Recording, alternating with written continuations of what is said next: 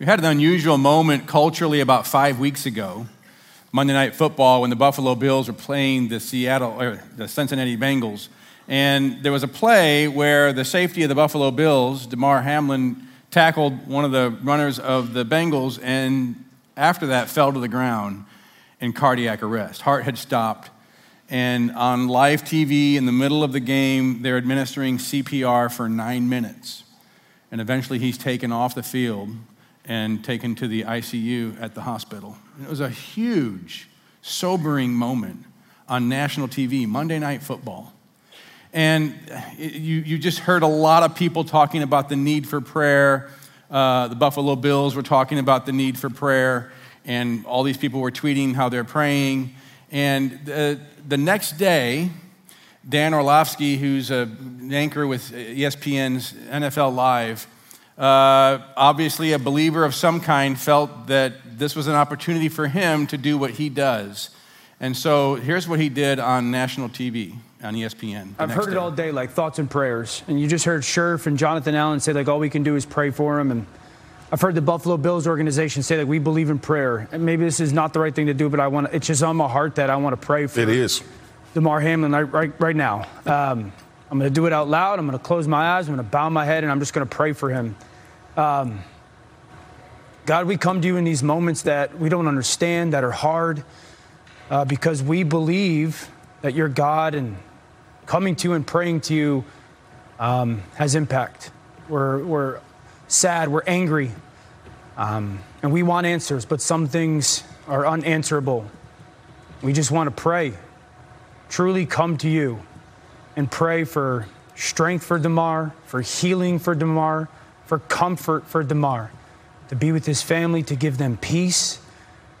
If we didn't believe that prayer didn't work, we wouldn't ask this of you, God.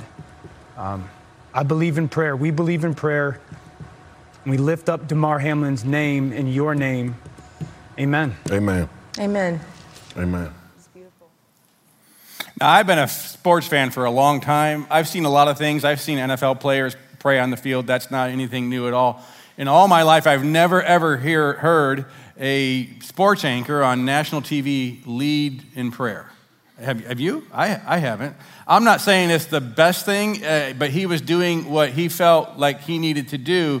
But it shows you the cultural moment that even those with him, and I don't know if the producer probably wasn't surprised by it, were amen, and we missed it there, but he says respect at the end, the, the other guy. And it's just one of those cultural moments that Benjamin Watson, former NFL player who spoke at this stage years ago, uh, he tweeted that week that prayer is what happens when you stare death in the face. Prayer is what happens when you stare death in the face. And you can see that happening that week all over in the national media and on the NFL.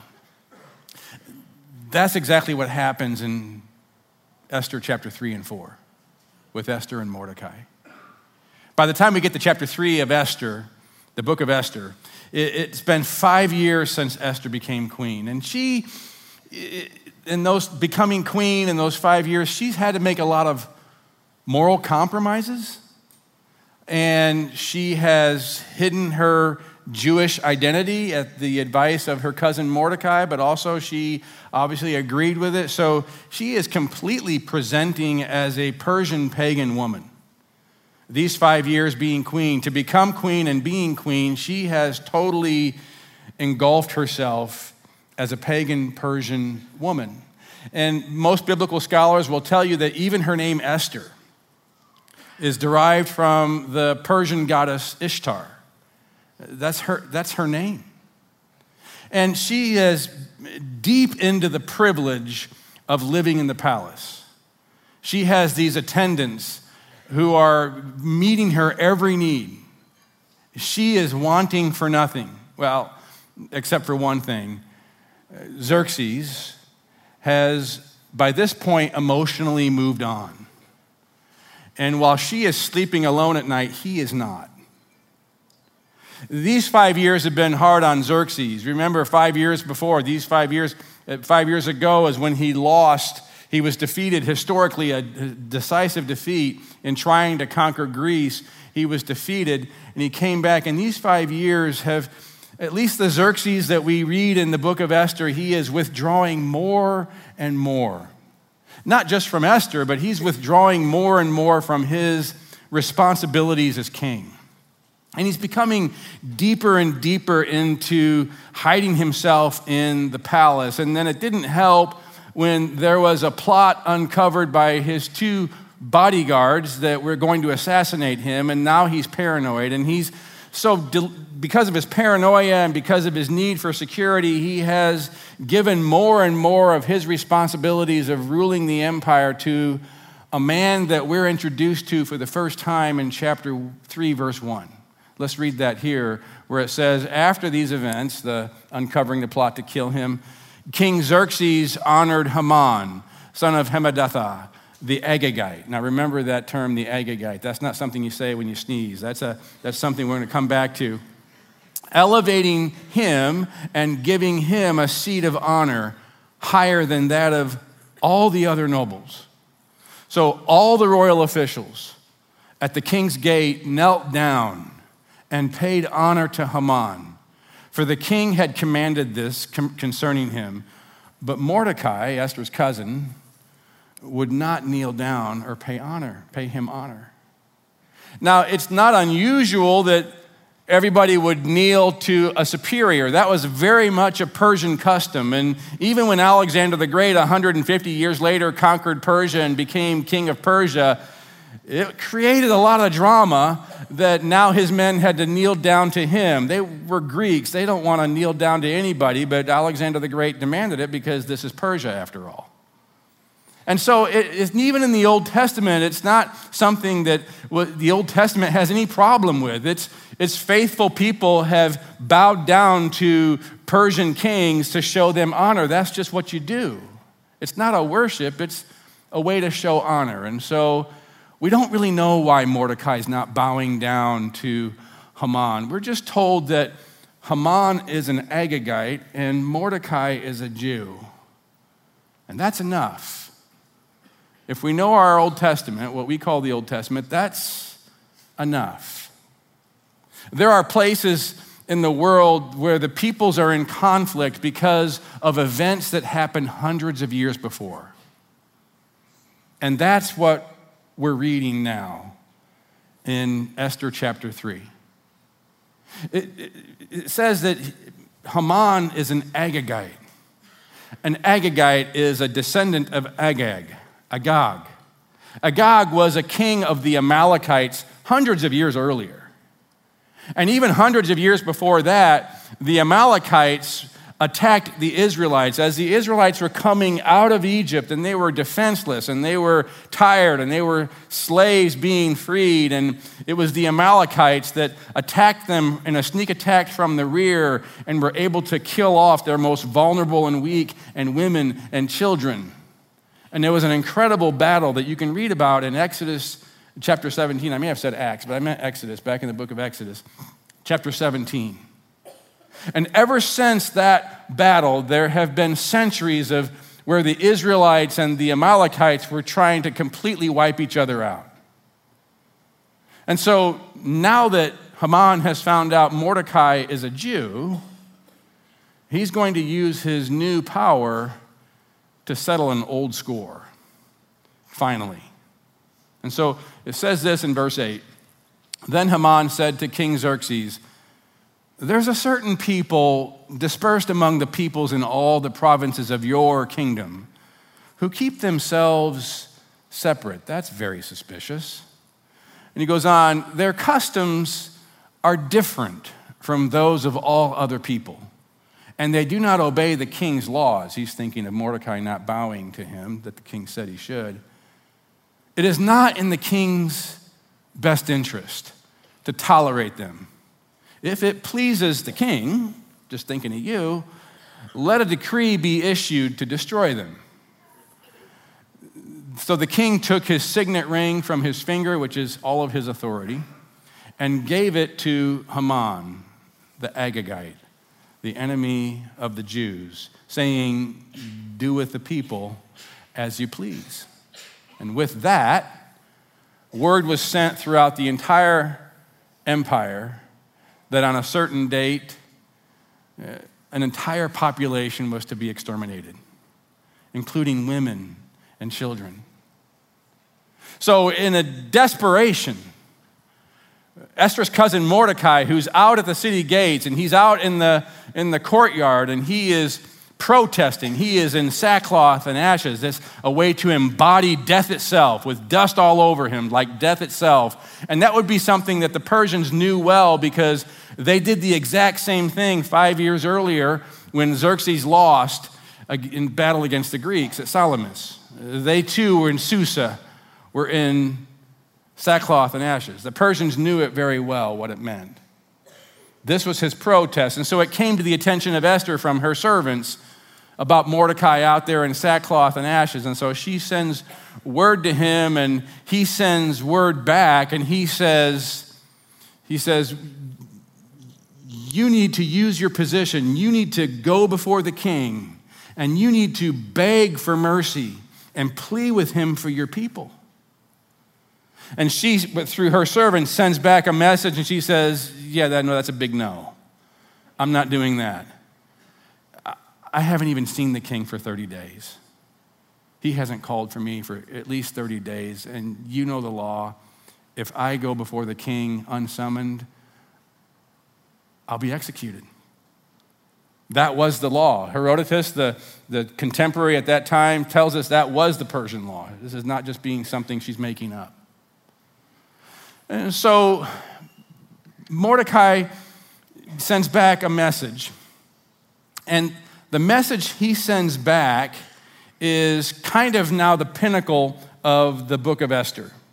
And he starts off and he says this He says, Do not think that because you are in the king's house, you alone of all the Jews will escape.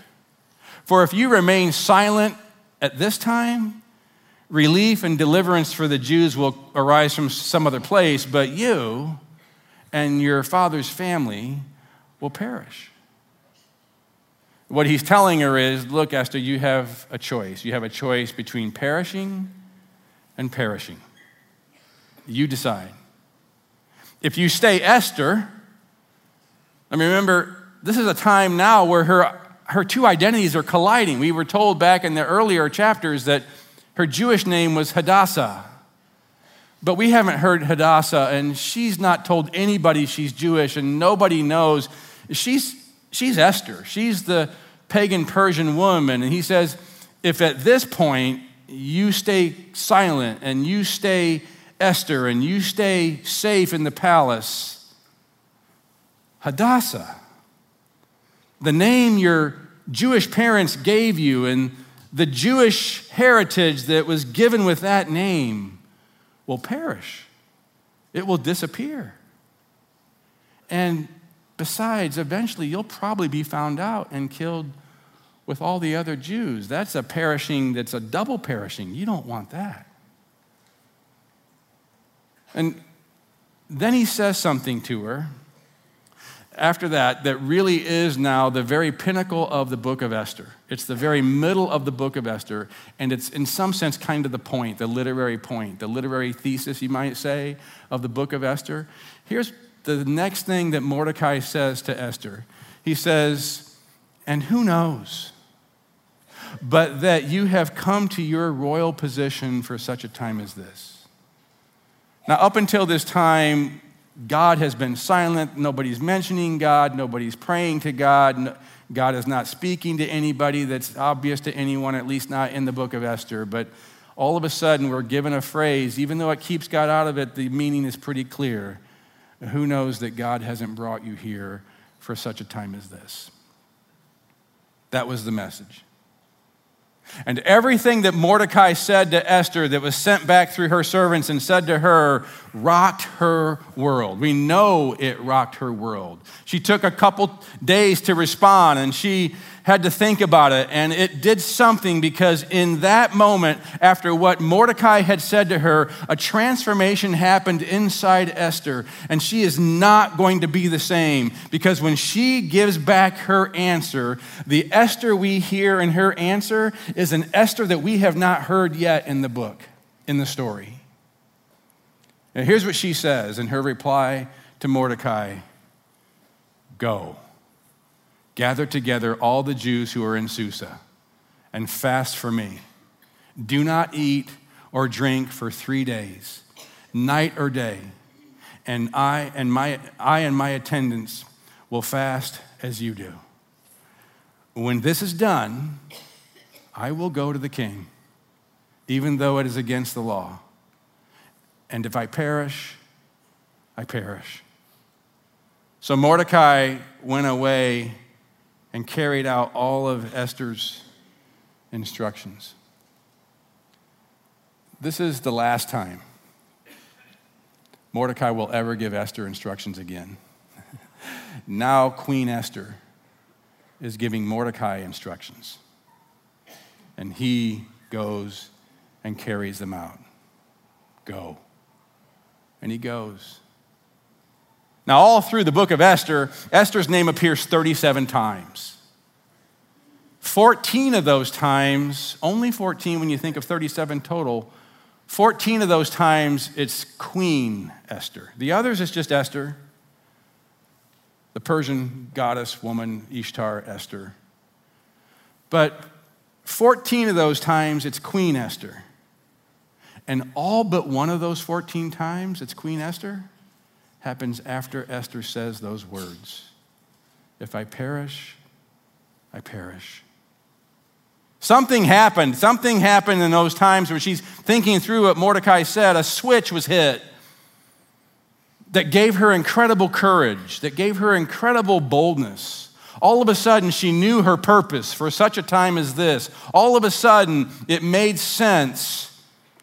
And so she was able to say, If I perish, I perish. And she is in real danger. She is not exaggerating.